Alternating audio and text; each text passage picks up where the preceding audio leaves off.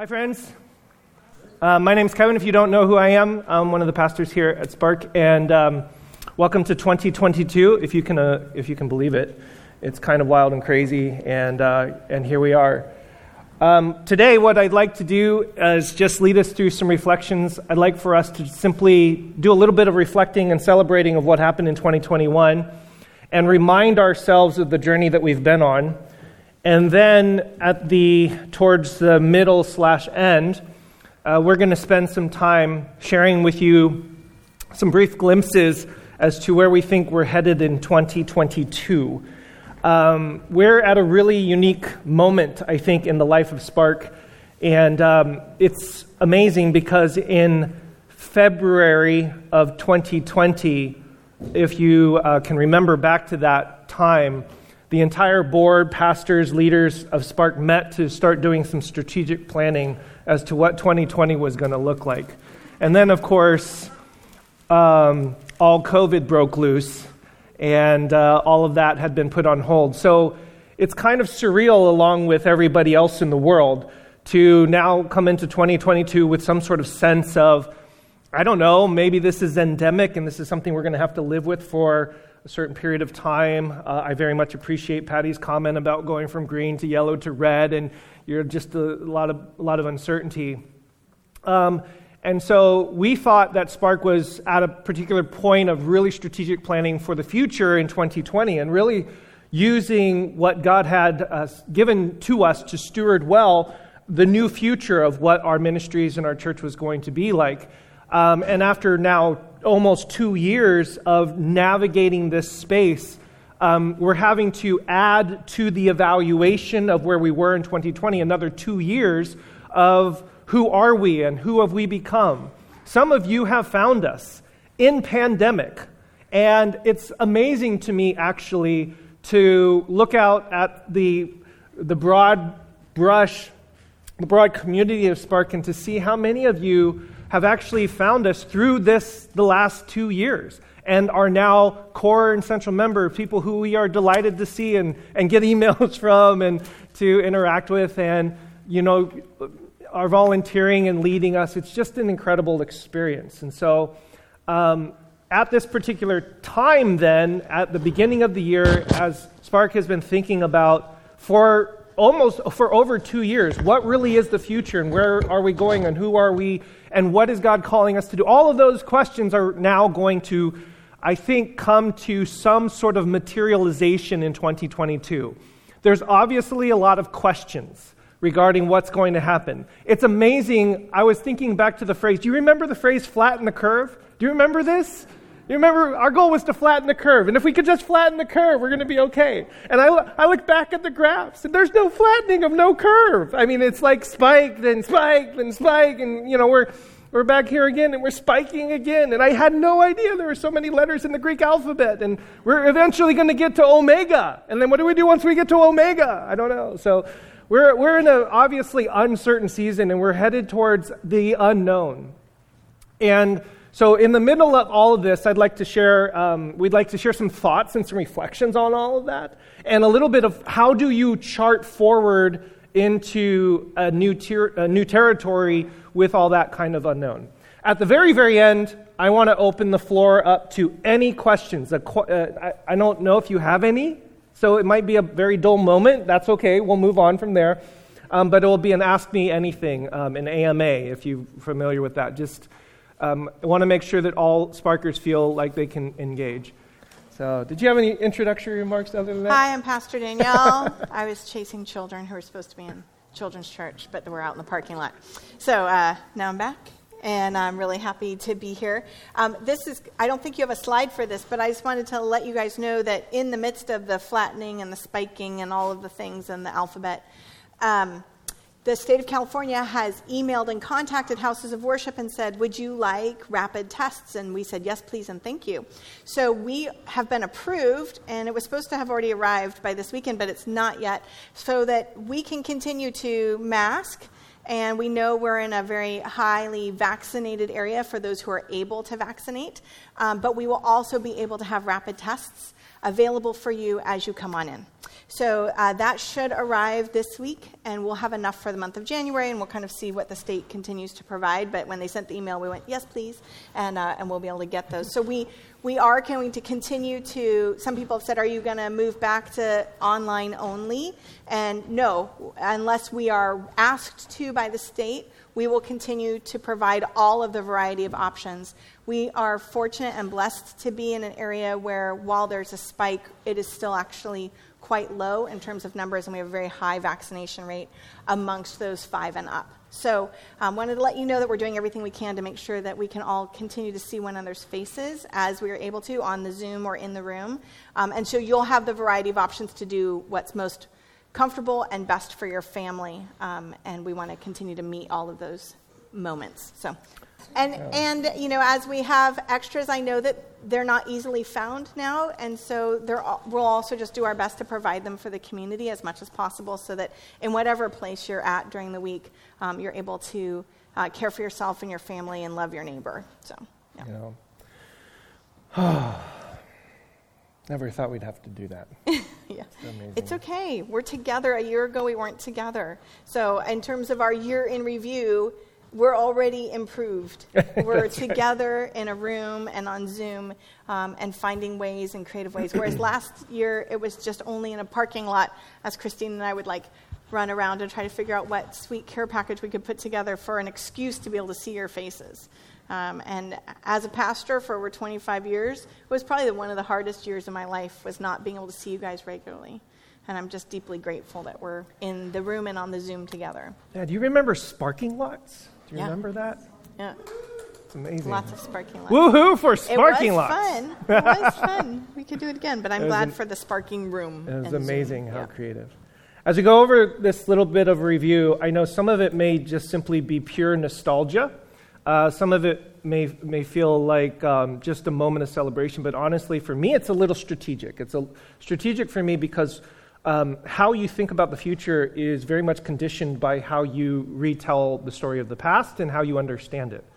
And so, um, as we go through some of these slides that uh, we've prepared, um, I hope that you feel that as well, because it's good.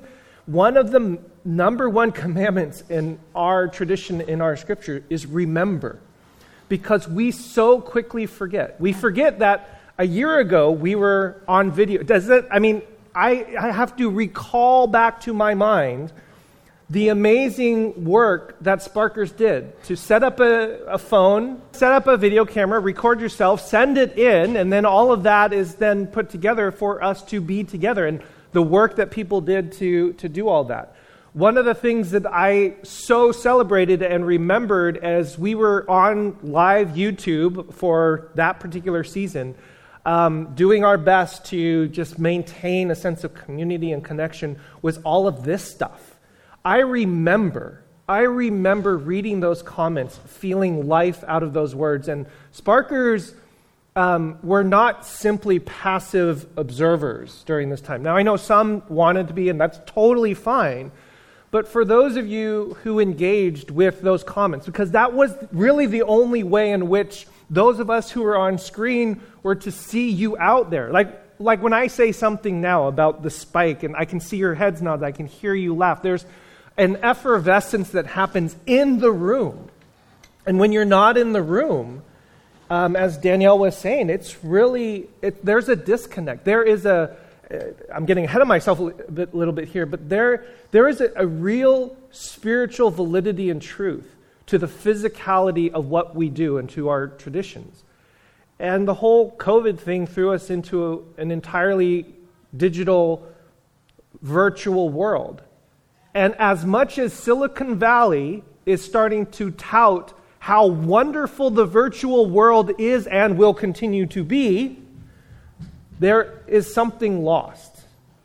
There, we are physical, material, natural beings. And to be in a room is really, really critical and important.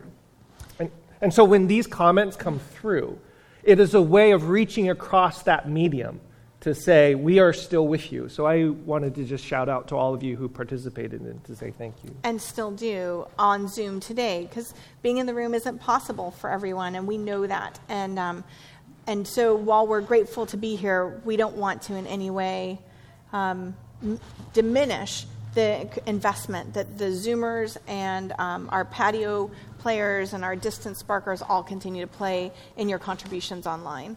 It was actually, I think, one of the weird things that happened for me in the pandemic was that, not that we're not still in it, um, Spark was sort of deliberately low tech prior to COVID, like on purpose, as low tech as possible. And then we had to ramp up and get much higher tech really quick. And you all did that so well with us. And Kevin watched a lot of videos on how to make videos and how to edit videos and how to do things on YouTube, and I was grateful I didn't have to learn any of that. Um, but I'm very grateful for the ways in which, I mean, just I, I remember when we met that he told me, hey, you should probably get an email. And I thought, I don't need an email. People can just page me if they need me, right? I'll just phone them back. I'll just see their digits on my little pager and I'll call them back. Um, so, so the fact that that the pandemic happened when we were so technologically capable was a real gift. And I'm grateful to God for that and continue to be um, for our Zoomers and, and the ways in which we continue to stay in contact with one another. Thank you for covering for my potential slight of people No, who are still with us online. Uh, no, no, it, it's it's both. It's both. It's and. both and, right. And it is true that the incarnation. I mean, this is what the season we're celebrating right now is the birth of Jesus, right? God in flesh, dwelling among us. And as people who believe in the incarnation, being incarnational in one another's life is deeply important. Yeah. And so we find all of those ways to do it. And I know for a lot of people who aren't able to be here physically, um, I've been really grateful for the ways in which we've been able to meet distance in a driveway or you know online and wave and keep everybody safe and all of that or diff, or far away in a backyard um, so if you're in need of those incarnational um, visits please know that i am committed to that and you can just uh, email me i have an email now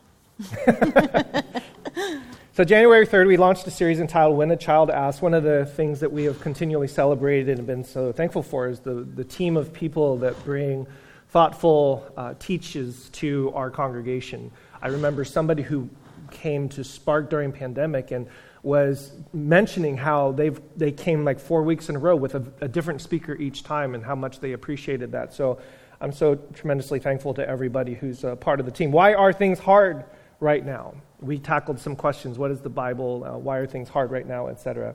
Um, our partnership with Eitz continued. Uh, Danielle taught a prophets class with uh, Rabbi Ari. Um, for those of you who don't know, this is a synagogue, and we've been in partnership with Congregation Eitz Chaim, this the place that owns this uh, facility. We rent from them, and we've been so grateful for the partnership over the years. And even throughout the pandemic time, we've continued that partnership, as we'll, you'll see in, in some uh, upcoming things as well. I wanted to share with you, some of you don't know this, that our barista, who greets you every single Sunday, also volunteers every Sunday in the morning at City Team and at Project We Hope. It's a ministry and an effort that Spark supports, and Tony is there as a presence to people who are underserved, who are underhoused, and it's just been an amazing work. And we're so very, very thankful to Tony for him and for his presence that he's been doing. And we hear actually regularly back from the ministries what a difference it makes for people who are seeking some dignity to be able to walk up and be able to place whatever order they want, not like be only given something, but be able to place. And Tony, because he's Tony, and you guys meet him here, is you know Sparker member number one from nine years ago and still here. He remembers everyone's names and he remembers their orders, and he does that for that community. And um, because of your generosity, Spark is able to support his efforts as he donates his time, and we support the, the financial need for that. So thank you for continuing to um, provide dignity in that space. In addition to the pastors and the teachers, the congregation has been led incredibly well through people who have just simply contributed, co- uh, congregants. And these are honestly some of my favorite images and pictures over the season. Our Easter celebration was just wonderful to see Dan and Nora together, um, the sultry sounds of Darren Phillip. I always give him a hard time I like to tease him about that. And and uh, to, to just have our congregation say, This is our church. And it's not a show that we watch, but it is the community in which we participate and contribute has been an incredible blessing. Um, of course, the dancers and to, to see you know, um, the kids up there has been incredible. And then May 30th, our last online service, we gave you some directions, and here we go with a lot of trepidation and uncertainty. We shifted everything. We had to redo all of our systems, rethink through how we were going to do cameras and audio and all that kind of stuff, work with the team, and then we began to meet outside. And it was glorious. We are tremendously privileged to live in California, where I don't think we had a bad Sunday, weather wise. There were maybe a couple that unfortunately had some smoke and stuff, but generally speaking, we were tremendously blessed. And you guys, again, showed up and participated and um, provided for this community an incredible presence. And it's easy to talk about just the systematic functioning of how we operated. But what was amazing to me, and again, I needed this reminder, is that even throughout 2021, 2020, and then 2021, we were doing our best to advance really, really good work. Conversations that mattered, to advance racial justice, to advance gospel justice, uh, to advance understanding, education, and to provide for our community and for communities beyond um, insight and speakers and, and talks that were going to help shift our thinking. Um, and so we started off amazingly with uh, Jemar Tisby, his second visit to Spark with How to Fight Racism. And, you know, we did this online. What was amazing, we did this with, uh, in partnership with uh, two other congregations who were with us as well Congregation Eitz and then The River. Um, and we had several hundred people log on at, at, that time, and Jemar's work has been incredibly helpful and influential. Kristin Kobes Du Mez has been all over the place recently. She had the spark bump, is what I say. So we got, we got her at Spark and to just have a conversation about gender, masculinity, and how in the world did evangelicalism become kind of the cultural force that it is and the way it, in which it is. And again, part of our posture has always been not to just immediately criticize and, and get upset, but to understand. And one of the things that Kristin brought to us is an understanding of the history and the turns and the events and stuff like that. The, the role that the various wars in America played in shaping American religion. Incredibly insightful and incredibly helpful for us. Danielle had a conversation with Beth Allison Barr in the making of biblical womanhood. Where does that idea come from? And why do we have these gender categories, these theologies. And maybe if we understood why we had them, maybe we can understand maybe there's a truer revelation through our scriptures or a different interpretation that we could captivate on and, and live out and stuff. And then we were tremendously honored and delighted that Dr. Kizzmekia Corbett, one of the chief scientists, virologists on the Moderna vaccine, was able to come to spark in conversation with our friend Dr. Kenneth Gibbs. And they had a wonderful conversation on not just science and the vaccines, but also on race and what that means in the context of sciences. And so, if you missed any of those conversations, make sure you go back and watch them. There, I, I perused them as I was preparing for today and was just reminded of just how rich and generous our guests have been to us and what a gift their conversations have been. Uh, later in June, we welcomed Matthew Soerens in the conversation of welcoming the stranger. And one of the things that Danielle's been really good at reminding me of is there was a season in American cultural political history where the refugee crisis was very, very much prominent in the news. And once an administration changes over, it maybe is not so prominent. But the problems are still essentially the same.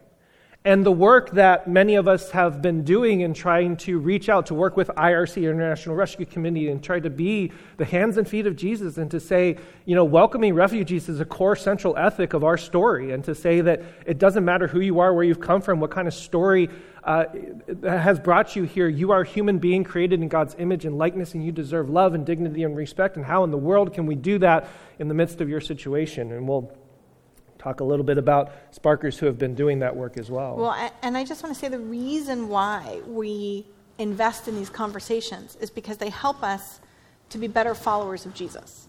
It's not just because, oh, this is a cool person to talk to and wouldn't that be interesting, or they wrote an interesting book and let's have this conversation. We are having these conversations and pursuing the questions that we're pursuing because we're trying to say, how do we follow Jesus in this moment? In this land in these ways? How do we follow Jesus? How do we heed Christ's commands in our life? How do we dare we call ourselves followers if we don't welcome the stranger?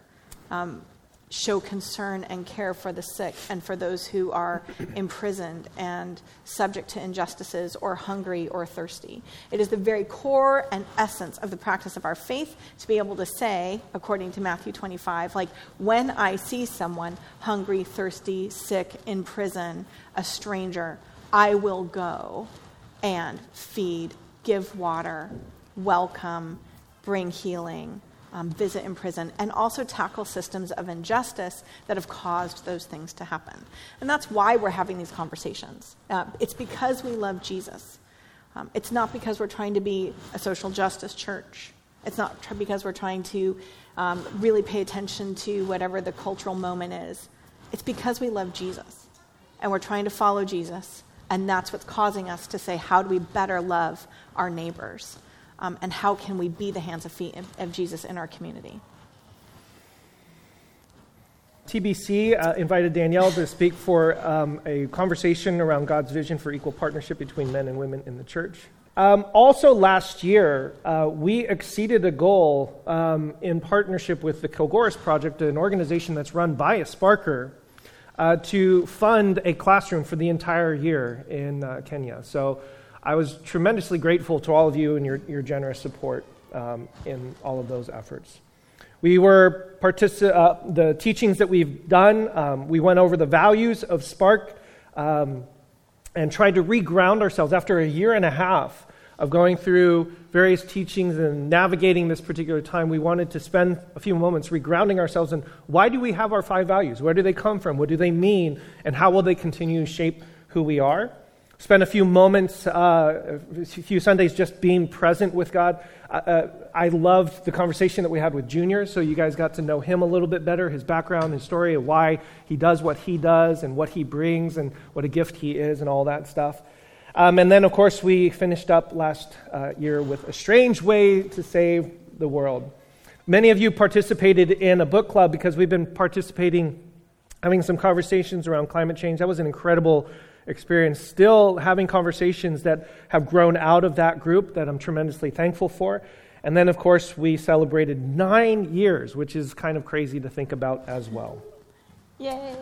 In November, uh, just barely uh, a month and a half ago or so, about yeah, about two months ago, um, you all sent us to Glasgow, Scotland, to participate in the United Nations Climate Change Conference. An incredible experience, and hope that you were able to follow some of that news. And for our little beautiful little church in Palo Alto to be a part of the national conversation was an incredibly humbling and eye opening experience. And um, I learned so much through Danielle's report because she was in with all of the uh, big stuff that was happening and then following it on the news. And then, again, in partnership with uh, six other organizations, she was able to present some findings uh, in an event called Eyewitness to the COP26 Climate Conference to further take the investments that we've made to begin to advance that conversation and that work with other people. And again, this is because we love Jesus and we love people that were engaged in the issue. It's not because we were excited to go to the UN conference, although, although I will admit it felt like a very God thing to be able to write Spark Church like and submit our organization, our church organization, as officially approved to attend this conference at the UN. It felt ridiculous, um, and just only God could do all of that. But the reason why we're doing this is because overwhelmingly, you know, 60%, uh, 60 to 70% of all persons and, and communities of color are in the United States placed near um, areas that are toxic, that have environmental issues, that are, um, have unclean air. This is a love your neighbor racial justice issue. When we talk about why we care about this, it's because our children can't go outside and play because the air is not safe and it is causing forever DNA changes, right? It's because we are committed to the generations to come as well as the current generations. It's because we're committed to loving our neighbor. It's because we are committed to following God's commands to care for and tend this beautiful garden. And as 40 different faith leaders from all around the world gathered at the Vatican and then sent a letter to the UN conference saying, please, please care about this, their cry was, We have inherited a garden. Let us not leave our children a desert.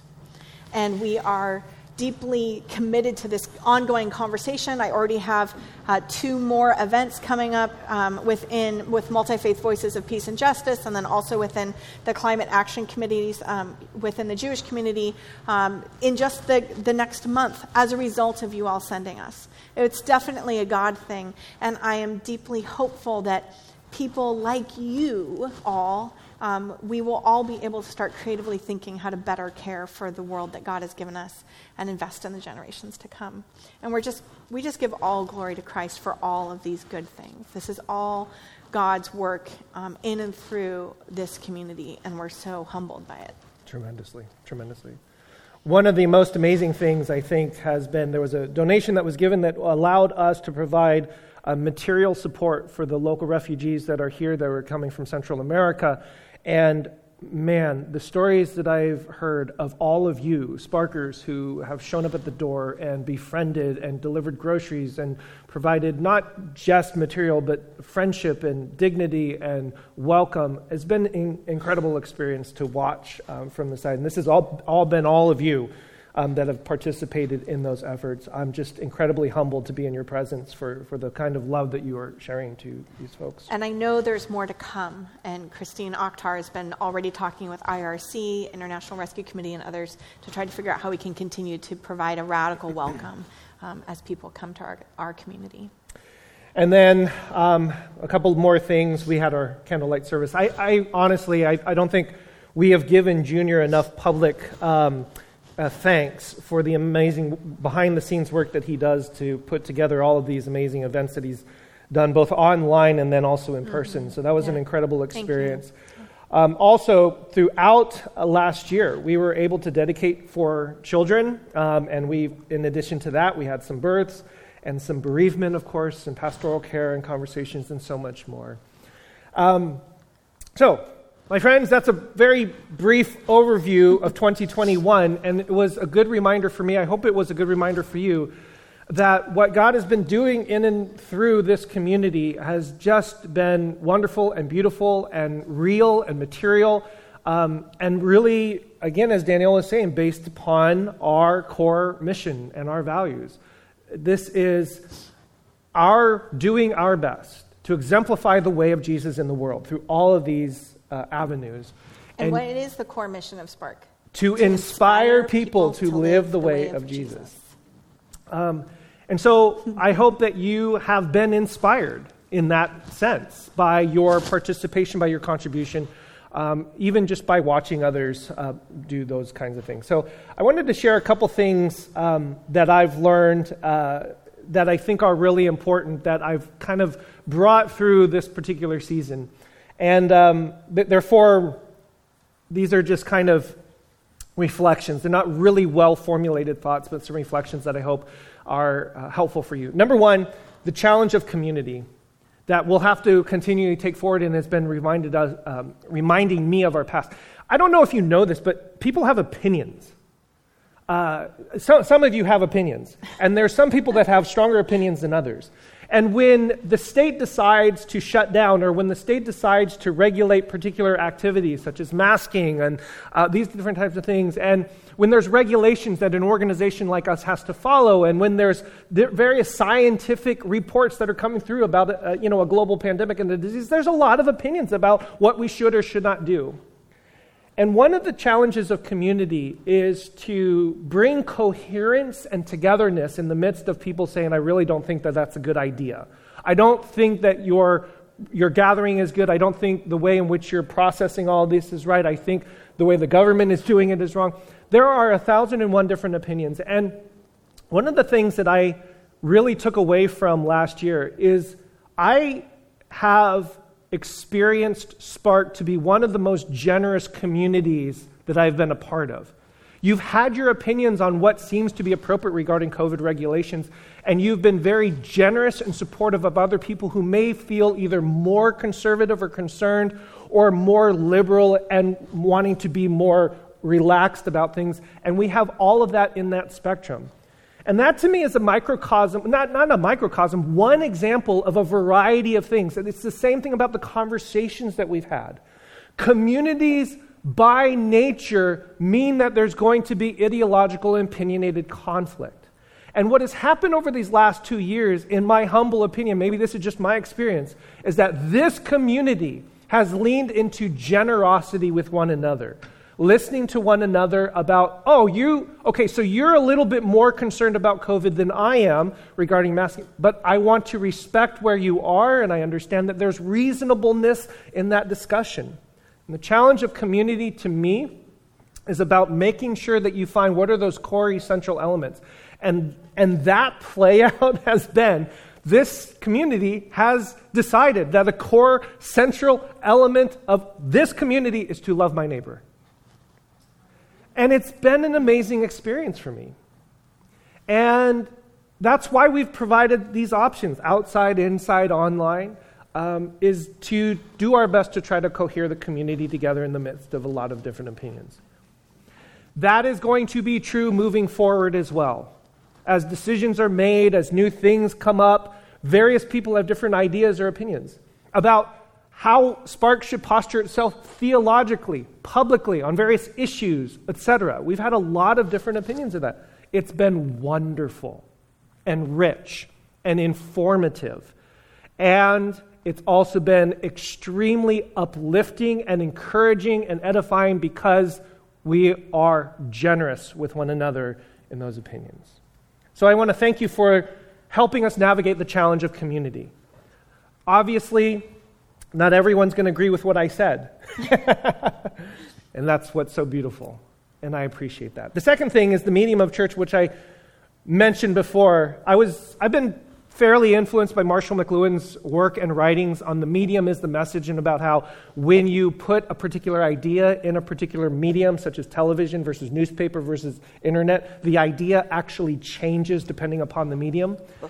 Um, and one of those uh, that idea has influenced me here that the medium, what is the medium of church? What does it mean to be church? And part of what we're learning is that, yes, we need to provide these alternative, these, these surrogate opportunities for people to participate, such as online right now and outside. But that medium also influences our experience. And I've noticed actually, too, that even when I'm providing now the slides, the slides that we're going over right now, the slides that I put out there for everybody to participate, it's very easy for you to now go through and see, oh, where's the sermon going to go? What songs are we going to sing? And that influences how you participate in the community. There are a whole bunch of people right now like, there's slides? There's slides, exactly. um, and so I could have gotten the Cliff Notes version of that. That's, that's right. Um, and so this is a longer conversation, but I wanted to encourage us to start thinking that the medium really does matter. Your participation in person is a different experience than online. It just is. And uh, again, as Danielle was saying, there's no shame in it during this time of pandemic. We're doing everything that we can. But I've also been thinking just how, as Danielle was saying earlier, how valuable the medium is when I see your face, when I get to hear you laugh in the room, when I, we get to even hug, handshake, or fist bump or whatever. Those mediums matter. And so when it comes to what is the church, what does it mean to be the church? It's not just merely content that we put out into the world that you consume. That's a very consumeristic view of what church is. And some people tune in, listen to our conversations and the sermons because they're amazing, apparently, or whatever. Um, but is that fundamentally what church is? And part of what I would like to encourage us to think about is actually, no, that has never been what church is. Church has always been, from the very beginning, the very definition of the words that have defined church has always been the people that are called out to be followers of God, followers of Jesus. You, we, we say this all the time. You're the church. The church is not the service we put on, the content that we put out, the sermon that we say. You are the church. We are together the church. And I don't ever want to forget that medium because, in the midst of all the technical stuff that we have to do, it can be very easy to slide into, oh, this thing that we're putting out into the world, that we, that's church. And it isn't. We are. You are. When you show up, when you love one another, when you check in with one another, when you visit one another, when people are sick and bereaved, when you care for one another, when you deliver groceries to one another, when you listen to one another, when you gather together, when you sing together. That's what church is. And, and when you're online, having the small groups and the book clubs and contributing in all of those ways too. So I, I'm sorry, I'm just like thinking of all the people right now in the Zoom that I love so much who wish they could be here and can't. And so I want to make sure that constantly we're making their, that their contribution is church too. Yes. Yes. Um, third, the necessity of Jesus. This goes back to my first um, reflection, which is in the midst of all this, in the, it, is, it is so, so easy for all of us to slip into influences outside of our core central identity. You pick up a newspaper and you read, you pick up an author and you read, or you have a bad experience, or you read about what's happening in evangelicalism across the nation, or whatever it is. And then all of a sudden, we're distracted and influenced by all of those particular movements. And that's happened throughout history. Um, even during this pandemic time, it seems, and, and especially because we've talked about polarization in our nation before, it can feel like that is going to be a persistent challenge for all of us. And for me, uh, one of the reminders was just how necessary it is for a community like ours to be reminded we exist to inspire people to live the way of Jesus. This is what we're doing. So we have to remind ourselves who is Jesus? Who was Jesus? How is Jesus present here? What did he teach? What is he calling us to do? Amen. And to remind us of that on a regular basis. So it's one of the things about mission statements of organizations, they never change. They are the constant guiding star for your decisions, your activities, for your behavior. And so, as we move into the future, I know that there's going to be distractions along the way. Question Does our identity in Jesus inform how we respond and react? Or does our response and our reaction to whatever happening out in the world inform what we think of Jesus? And it, we, to get those confused is very, very easy and complicated. I'm so glad you shared that. I think it reminds me too of why we did our Recreate series of revisiting the five values of Spark. Was sort of like, has anything changed since we all met together prior to a pandemic? Yep. Now that we live in a world where this happens, has Jesus changed? Are we changed? Are we shifting our values? Are we changing the way we live? And the answer is no, right? There's a, a, an old story of, and it sort of depends on who you who tells the story as to when it was set, but I'll just set it in the first century Galilee. So 2,000 years ago, a rabbi is walking by, and he hears in the middle of the night, he's walking by on a road, "Who are you? And what are you doing here?" And the rabbi looks up and he sees a Roman centurion, and he says, who are you and what are you doing here? To the rabbi. And goes, Rabbi says, I'll give you five denarii a week if you'll show up at my house every day and ask me that question. Who are you and what are you doing here? And I think the Recreate series and this necessity of Jesus um, in our community who are we and what are we doing here? We're, we're trying to follow Jesus and we're trying to love the way Jesus loved. Um, that's what we're trying to do. I don't know if there's another virtue that I heard more over the last year than the virtue of hope. And the word hope we have done our best to try to define for ourselves, not as optimism, not as the feeling good about the future, not as wanting to hear good news so I don't have to pay attention to the bad news. That is not the definition of hope that we have been pushing forward over this last year in the midst of COVID, in the midst of complicated political and social realities, in the midst of bereavement and challenge. The definition of hope that we have been reminded of over and over again throughout this last year has been an attitude and a perspective that gives you the energy to not just imagine a future world, but by imagining that future world, you bring it forward to reality. It is the energy, it is the drive, it is the engine that makes whatever future reality true. It's to bring that which we can see that we want to have happen here and now and make it realized. I hope that there is a world in which there is no more prejudice or bias or racial animosity. It is not that, you know, this is stuff that I learned from Austin Channing Brown and Jemar Tisby. It's not that I can look around the world and see you know, what happened specifically in 2020 and said, okay, I, I've got good news that makes me feel hopeful. It is to say that I can imagine a world where that is true. And I am going to use that imagination to bring that world forward. I've often heard, especially in climate change, because there's a lot of doomism within climate change. Just pick up the newspaper. New York Times did an entire spread on like 175 really horrible ecological disasters. I mean, if you want to feel good about yourself, don't, don't read that. Um, and it's like, is there any hope? Which is like, can I, can I look for some good news? No.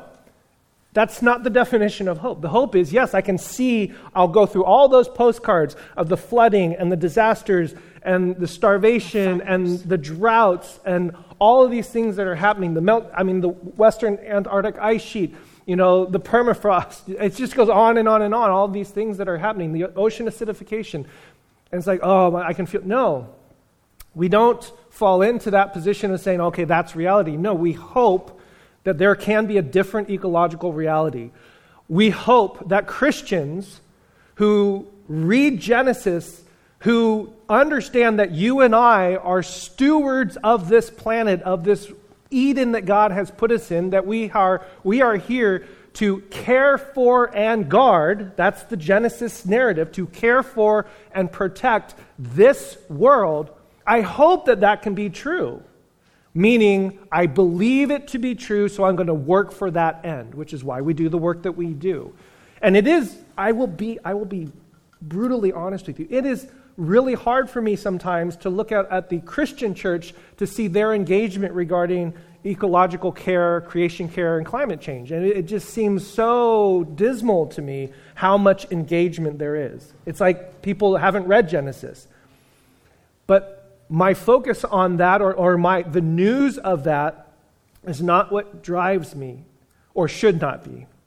What drives me is I can read Genesis myself and I can believe that there is a community, uh, that there's a reality of communities that really believe in this care.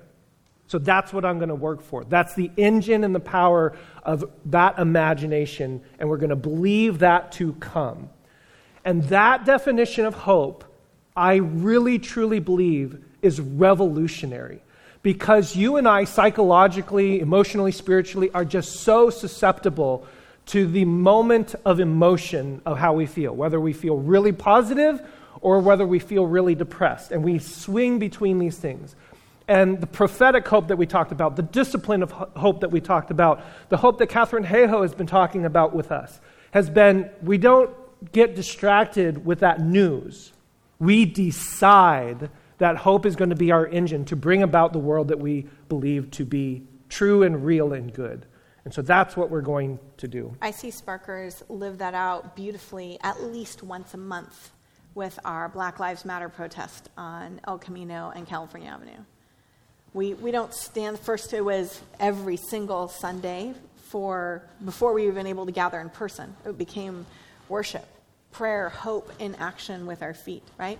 Protest, yes, but also hope that people would see us and join us and, and ask for things to change and work towards that change.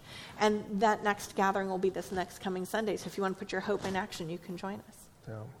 Okay, the challenge of community, the medium of church, the necessity of Jesus, and the power of hope. Those are just some reflections that I have. I have a lot more, but you're not interested in all that stuff. So, okay, ladies and gentlemen, welcome to 2022. I want to share with you very briefly where we think, where we hope Spark is headed. Now, for some of you, this is what 2022 looks like. No. That's, I mean, it can feel that way sometimes, again. But again, based upon hope and based upon our definition, I'd like to posit this image which is the starting block. And that's what, you know, renewal and new seasons and new times are. Here's the beginning. So on your mark, get ready, here we go. We believe, out of our discipline of hope, that in the midst of whatever is to come regarding pandemic, whatever is to come regarding climate change, regarding whatever is to come regarding our social political realities, Spark is going to be here to inspire people to live the way of Jesus, and we're going to advance that cause. We're going to work towards that. Amen. As a result, in this season, we have some material ideas that are outplaying, currently moving. Because of the timing of all this, we don't have any announcements. Like, we're not announcing anything today because timing and we're in the middle of working on a couple things. But we wanted to give you a heads up on some developments that are currently beginning to roll out And over the course of the next several weeks and months, you're going to hear more and more actual announcements as they come to pass. So, in my um, summation, they just fall into three main categories space, staff, and services. The three main rolling developments that are happening that are currently in play that we're pushing forward are space, staff, and services. Number one, Spark is going to, Spark is actively working to figure out how we can get permanent space for our community development. As, as you all know, we don't, have a, we don't have a building, we don't have a space, we rent this, which means that the vast majority of our global community work is done on Sundays, because this is when we do those. We sometimes do classes and all those different types of things, but not having a central localized space and a central localized office um, has put a hindrance on the offerings and the ministries that we can do. So we're actively looking and pursuing for options. As you know, this is Silicon Valley. There's a lot of challenges to that. We would covet your prayers for all of that. Anything you want to say on that? Um, just that the space that we, any space that we look for, will be a space where we're trying to do good for the community during the week. So it, we're not, we are not I think since the very beginning of Spark nine years ago and before, we always said we wouldn't want to pay a lot of money for a large room that sits open and empty six days a week and is only really primarily used one day a week. Um, that we are looking for space that would be good for the community and not just Sparkers, but for the community at large. Six days a week, and then we're not anticipating that this space on Sunday would change at all. So we're just looking for something to, in, to help us be able to be Sparky Monday through Friday, Saturday as well. Um, also, we recognize we're in the middle of a pandemic, and so whatever space we're looking for will be space that supports a lot of outdoor meeting. Um, as well as the necessary requirements for indoor. So we're, we're, looking for all of those kinds of things together. And there are um, hopeful, hopeful uh, possibilities on the horizon, and the Spark board is navigating um, those possibilities. But there's nothing really to announce or share at this time because it's just all still like may, maybe. We, yeah. maybe. But I want to let you know um, nine years ago when Spark started, we did a very strong commitment to slow church, like the slow food movement. Um, we like a really good meal. You know, like when you see those, like the long table out and they've been waiting for you and you can just tell you're going to enjoy. That's the type of slow church movement that we still want to um, invest in at Spark. And this conversation about space, staff, and services was actually starting pretty um, with a lot of energy just before March 20. Yeah, I, mentioned, I mentioned oh, right, that at the beginning. Right. I think so, you were watching. Yes, yeah. sorry. So, so these things have been ongoing. We put a pause, that little TiVo pause is what I always hear in my head, like boop, boop, boop, boop um, and waited through the pandemic. And so now we're just feeling like God is um, giving us possibilities in front of us that might help us to move forward. And, and those services and offerings that we really want to provide are places for you, for you all to do the things that you care about. For having small groups or Bible studies or meeting with one another or praying with one another or, um, or whatever it might be, book clubs. We want to provide this community. This Spark is not a top down church, we're a flat community driven church and we want it to be something that we all get to own and care about and get excited about. So, God willing, when and if it happens, when it happens, that's the hope part. God willing, when it happens, um, we will be inviting all of you into the process. And you can start thinking of people who, or maybe even yourself, who might be interested in coming on board. We're looking for people to help to run um, operationally um, and administratively all of the, the, things that we're hoping to advance and, and, push forward. So that's the staffing part. And then the services, once all of those, uh, as you can see, all this is related. Um, we had started to dream about possibly doing a VBS. We recognize that the children in our midst are growing up very fast. And to provide spiritual services for them and community for them and, and you know, youth groups and all those kinds of things those are things that are very uh, difficult to do when you don't have space and you don't have staff for that. And so, what, let me, if I could sum up some of the, uh, the thinking behind it, the vast majority of Spark for the last nine years has been event and Sunday driven. Um, we are known and our reputation is strong regarding the events that we've done. Um, people call it the social justice events that we have done, but we like to use the word gospel justice. And the thing that we stand for And what we're hoping to do in this next season, advancing in 2022, is really now build and support the communal uh, focus that we haven't done as much of in like that many other churches have done. How do we make sure that there's strong connections and events and relationships that are built here? How do we care for the various generations that are coming through?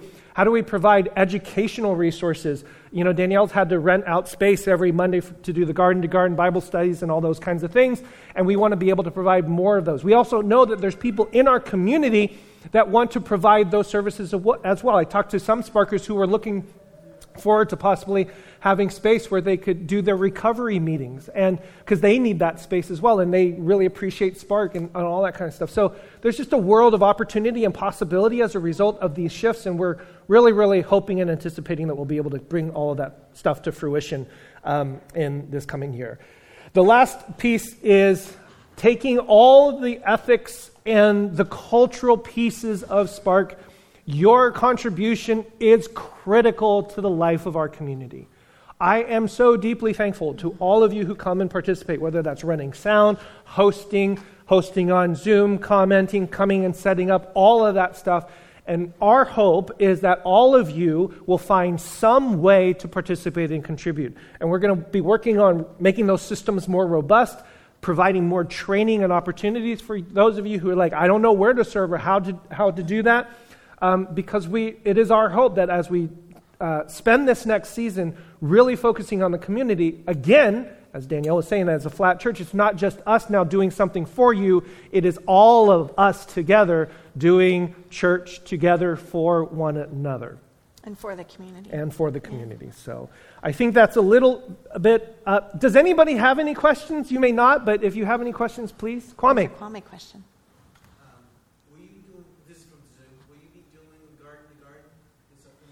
Will you be doing garden to garden this upcoming year? So, yes, we are hoping to do garden to garden. Um, it's a, uh, uh, it's a Bible study that I teach that would be both online and in person, so a hybrid. And it goes through the Bible um, chronologically, Genesis through Revelation, in about five months. Um, and it's super fun. And I really hope to do it. The only reason why we haven't announced it yet, typically we start like at the first. It's like sort of like, this is the year I'm going to read through the Bible, and we do it together. Is because um, this space thing is a possibility sooner rather than later. Like it, like it could happen in a week. And so if it happens sooner rather than later, then I already have space and I don't have to try to negotiate some space and offering. So we're just waiting, um, and maybe we'll know more in a couple weeks. Yeah. But, but it'll hopefully happen as well as a lot of other things. Yeah. Any other questions?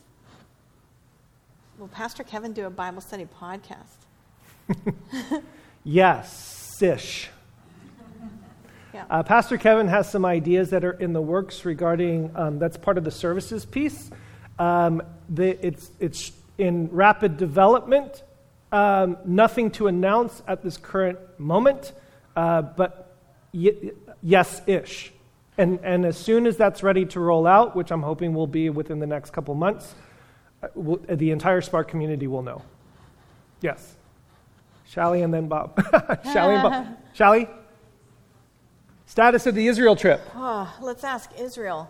Um, it's, you know, the country shut down again this week uh, or a couple weeks. I, you know, it's a bit, it's like sort of, pand- it's just the pandemic question.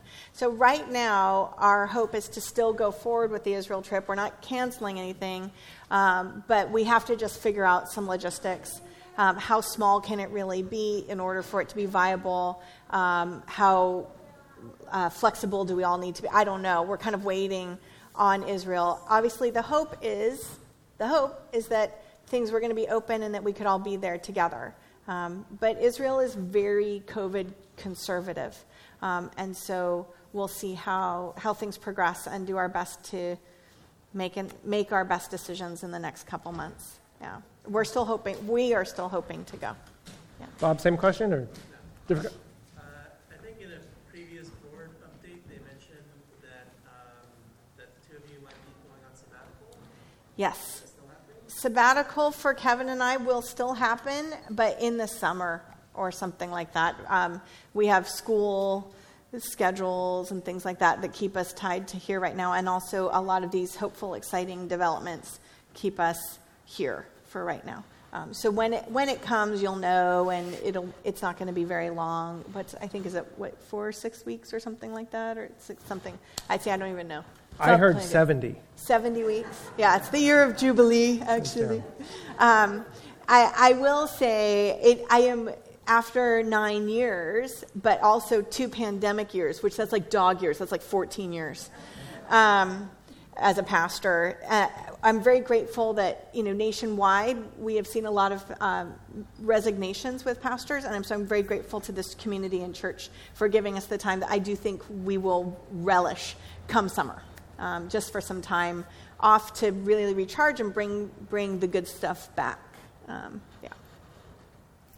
Okay. Anything else? Last uh, last one because I'll be sensitive of time, I guess. Kwame.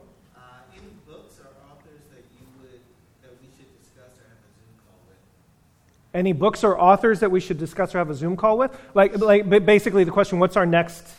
Uh, what's our next? We don't. We don't know. Um, we've been. Uh, we've been too busy with other things. But I will say this. I, um, I mean, there's always this list of books and people, and you know, we're we're doing our best to try to pay attention. I know many of you really appreciate Rachel Held Evans. Her most recent, you know, um, book was, was published by her friend Jeff Chu, you know, so Rachel's name and then, of course, Jeff's name. So there's a, there's a lot of possibilities. Here's what I would say if, you, if anybody in Spark has an idea, send it to us. It's that simple. Hey, I really like so and so, and or whatever. Um, that's part of the communal ethic that we're trying to advance a lot of the conversations that we've had have been, you know, driven by the leadership, but, um, but it doesn't have to be that way. Um, I would very much appreciate hearing from other people and seeing if we can um, make, make other things happen. So we'll see. But, but those, those conversations have been incredibly wonderful for us, and we, are very appreciative. Junior, go ahead and come back on up, and uh, we'll shift into a time. If you have any more questions, please don't hesitate. Yeah. For those of you who are new or visiting or whatever, all of these announcements either, will be either be on Sunday or through our email. So you'll need to get to the weekly and make sure that uh, you're subscribed to that, and we'll make sure that you guys are updated as all of that and begins to play out. Typical Sunday services with Preach and Teach We'll be back again next Sunday, and we'd love to have you come back and join us. Next week, we're going to start a new series on the wisdom, uh, wisdom book Psalms, Proverbs, Job, uh, Ecclesiastes, and Song of Songs. Gee, I wonder who's got that one. That, that'll, be, that'll be a lot of fun. So, thank you uh, most of all uh, to every single one of you for being an amazing community. In the midst of all that, the 2021 review and our thinking about moving forward, it's really uh, been an incredible experience, and I hope that together we will be able to create a wonderful community and environment and experience for each and every one of us. Um, to find hope, to find love, uh, to find connection, and to allow our hearts and our souls to be encouraged and inspired once again by this tradition, this crazy tradition that we've inherited and that we're a part of. And um, I'm inspired to follow Jesus uh, even more when I watch Sparkers do so. Um, incredibly inspired to do so. So thank you for leading us in that regard. I'm incredibly grateful. We're going to move into communion, and uh, as we sing, we're going to invite you to the table. For in the night in which he was betrayed, our Lord Jesus took the bread, blessed and broke it, giving it to his disciples, saying, Take, eat, this is my body, given for you. Do this in remembrance of me. And likewise, after supper, he took the cup, gave thanks, and gave it to them, saying, Drink this, all of you. Uh, this is my blood of the new covenant, which is shed for you and for many for the forgiveness of sins. Do this as often as you drink it in remembrance of me. Every single one of you, at home, outside, inside, are welcome to this table.